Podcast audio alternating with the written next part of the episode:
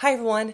This is Dr. Tracy Jones. Thanks for tuning in to our Throwback Thursday podcast, where we unearth one of my father's very special vintage speeches. This is Charlie Tremendous Jones, part one of a five part series on leadership. And my father said that leadership is the most misunderstood word in the entire English language. Having just got my PhD in leadership, I say I totally agree with that. My father, in this 10 minute section, talks about the different cults of leadership the personality cult, the title cult, and the endowment cult. And he breaks them down about what leadership really means. He also says that the price that you pay today determines the, the kind of leader you're going to be tomorrow. So please listen to this. He also talks about decision making and loneliness. You're going to love this. This is part one of a five part series by Charlie Tremendous Jones. The speech is titled Leadership. Enjoy.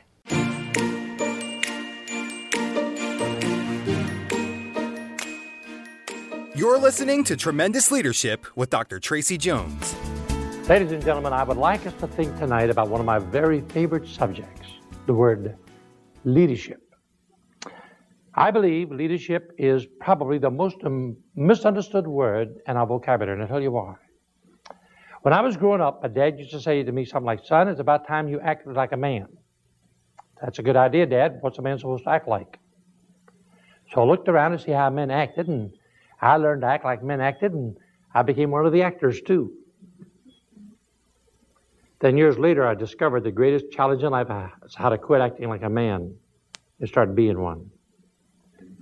But while I was growing up, I used to look around at my heroes. You know, we have heroes. And I discovered as I watched all my heroes, there were all kind of cults. The first cult I discovered was the personality cult. Is a group you got to dress the part, look the part, walk the part. This is a group that stand in front of the mirror in the morning and say, Joe, beauty, boy, you can do it. And they flop because they never get out of the house. And you know, that would be a little funny, except it's sad because in America, in a church, you'll find people spend a lot of time looking like a leader or to look like and never start learning the first thing about being like a leader or to be like. Well, I had plenty of that. I found another cult. You know, you'll discover in your trying to find some answers a lot of cults. The next cult I discovered, the cult was the title cult. The title cult. Now, this is the group that says, if I had the title, if I were the pastor, if I were the chairman of the board, if I were the this, if I had the power and the authority, I'd make things happen around here. Hmm? Hmm. And I remember in my company, I thought that if I had the title, man, would I be dynamic. So I burned up the highways. I worked my heart out. Finally, the boss, the vice president in New York, saw the light. He saw the value of me. So he called me into New York. He says, Come in here, Jones. Yes, sir, Chief. He said, How'd you like to be one of our leaders? I'm ready. She says, Go down to Harrisburg, Pennsylvania, and be the leader. I jumped in my car. I sped down over the New Jersey Turnpike. I was sure I'd have a heart attack before I got there. Their leader was on the way. I got out of my car, rushed in the elevator up to the manager's office. Their leader had arrived. And guess what? Not a soul would follow me. All that for nothing. And that would be funny, except in America, that's tragic because there are people in America, even in the church, even Christians who burned their lives out to get a title only to get it and not, not, do, not know what to do with it when they got it. Well, I got over that cult. I found another cult. You know, there's so many cults. The next cult I discovered was the endowment cult, the ability cult. These people don't do anything. They just hang around in little groups and they sing the song. The endowment cult song goes like this Some have it, some don't. I ain't got it. Well, folks, if I were going to build me a church or a business, you know what I'd look for? I would never look for a people with ability. And I'll tell you why. Nothing discouraging more than some prima donna who think they've got some special talent. They used to come into my office and say, Mr. Jones, I'm looking for something that fits me. I say, Well, I hope you get something better than that. I'll tell you, if I'm going to build me something, you know what I want? I want people with availability more than ability. You know why? If you're available in your church, you'll discover all your life how much ability you had you didn't know you had because you were available. But God deliver me from these people with talent who are looking for the right thing or the right service. Well, I finally got over that. And I finally discovered in my life leadership is not personality, it won't hurt. Leadership is not title and power, it won't hurt. Leadership is not ability or endowment. It won't hurt. Leadership is a price. A price that can be paid by anybody, anytime, any place. And you are as much a leader today as you're going to be tomorrow because the price you're paying today is already determined what you're going to be tomorrow. And get this every one of us has an obligation as well as a privilege of leading in something. Everybody here tonight has an obligation to lead in something. You say, well, there's not enough things for everybody to lead in something. Yes, there is. You say, what could I lead in? You? You could lead in mistakes.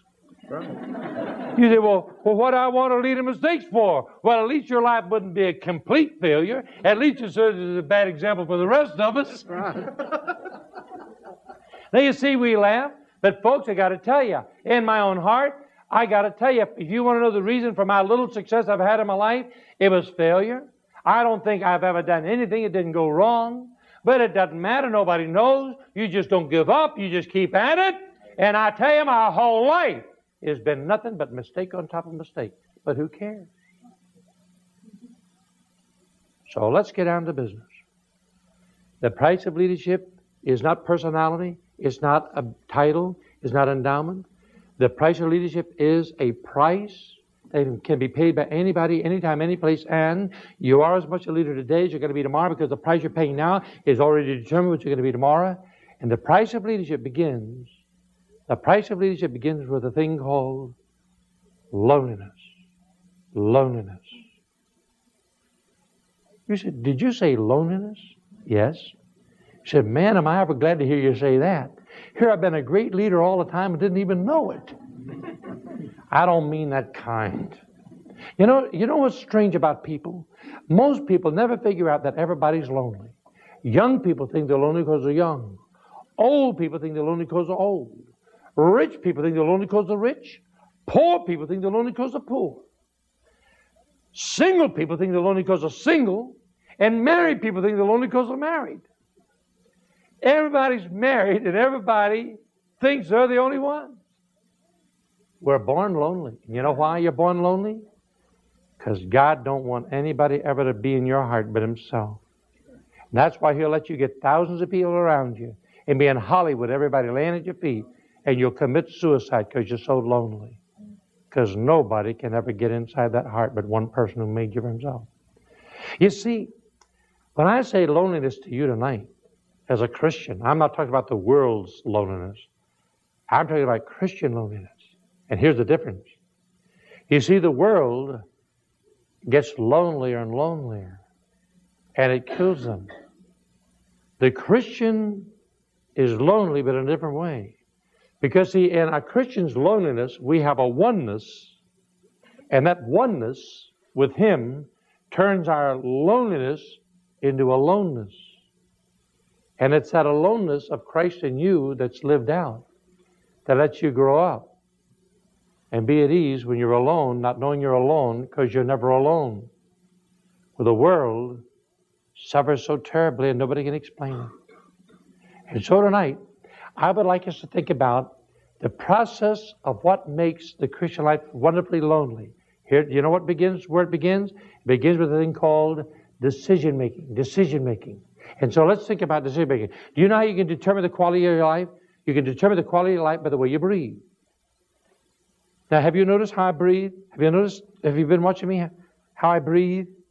I'm so natural, you can't even tell I'm breathing, can you? I'm so natural. You say, I'm a natural breather too. Good. I love natural breathers. you know what I you know what I think of a man who brags, makes a big deal out of breathing? I think you must be about dead. only a dying man makes a big deal out of breathing. And only a dying Christian, and I don't mean regular yourself dead, I mean a Christian who's just about dead makes a big deal out of decision making. You know why? Because you see, you don't make a big deal out of breathing, you just it comes natural. And until you make decisions like you breathe, you're not living like you're meant to live. So let's go to work. Here we go. The way to make decisions, you make it, make it yours, and die by it. Make it, Make it yours and die by it. You say, that's my trouble. What's your trouble? I can't get started. I'm writing a new book on that. My new book is going to be so great it may outsell the Bible. My new book is going to be called 10,000 New Ways How Not to Get Started. Well, why don't you write a book on how to get started? Now, how can I write a book on how to get started? Well, nobody ever got started. The way everybody wants to get started. Now, how does everybody want to get started? You want to get started in a way you don't have to get started anymore. Well, you can't get started that way. I don't care whether you're soul winning, building a church, doing a job. Every day's a new ball game. It's getting started, getting started. Guy said, Well, how long did it take you to get started? Well, I'll be honest with you. I never did get started, but if I ever do, watch my smoke. well, you, well, how'd you build a $100 million insurance business if you never got started? I'll tell you how I did it. I always watch people quitting, quitting, quitting, quitting, quitting, quitting, quitting. So why are you quitting? He said, I can't get started. Well, I didn't know that was a reason to quit. If not being able to get started the way you want to get started is a reason to quit, I'd have got divorced every week. You say, well, I could get started, but I'm not. Why not? I'm not getting started until I can make the right decision. If I can't make the right decision, I haven't never make no decision. That's why I never get make no decisions. Listen, friend, get it through your head. If you had all the wisdom, if you had all the wisdom in the world, if God put all His wisdom in your head, you wouldn't have enough wisdom to make a right decision. You know why? Because God didn't make us to make right decisions. He made us to make decisions and by His grace spend our lives making them right. Wasn't that incredible? I mean, I could just hear him saying that over and over again. Every day we need to get started, getting started. So powerful, just what I needed to hear. So if you like this speech, please go over to our website, tremendousleadership.com. You can get a download of the full audio of it, and you can check out other wonderful Charlie Tremendous Jones speeches and books at tremendousleadership.com. Also, be sure and hit the subscribe button, the like button, and do us the blessing of a rating if you would be so kind. Also, make sure you check out other Tremendous Leadership videos at our Tremendous Life Books sister channels where we have tons of vintage Charlie Tremendous Jones. Thanks again so much. Please reach out to us at Tremendous Leadership, subscribe, hit the like, and drop us a note. Tell us what you thought about what my father said regarding leadership. Thank you for listening to Tremendous Leadership with Dr. Tracy Jones. Find out more about Dr. Jones at www.tremendousleadership.com. If you've been ignited by something you heard in this episode, let us know by leaving a review for Tremendous Leadership wherever you listen to podcasts, or by sending us a message through www.tremendousleadership.com.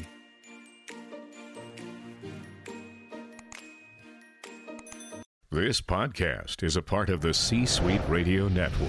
For more top business podcasts, visit c-suiteradio.com.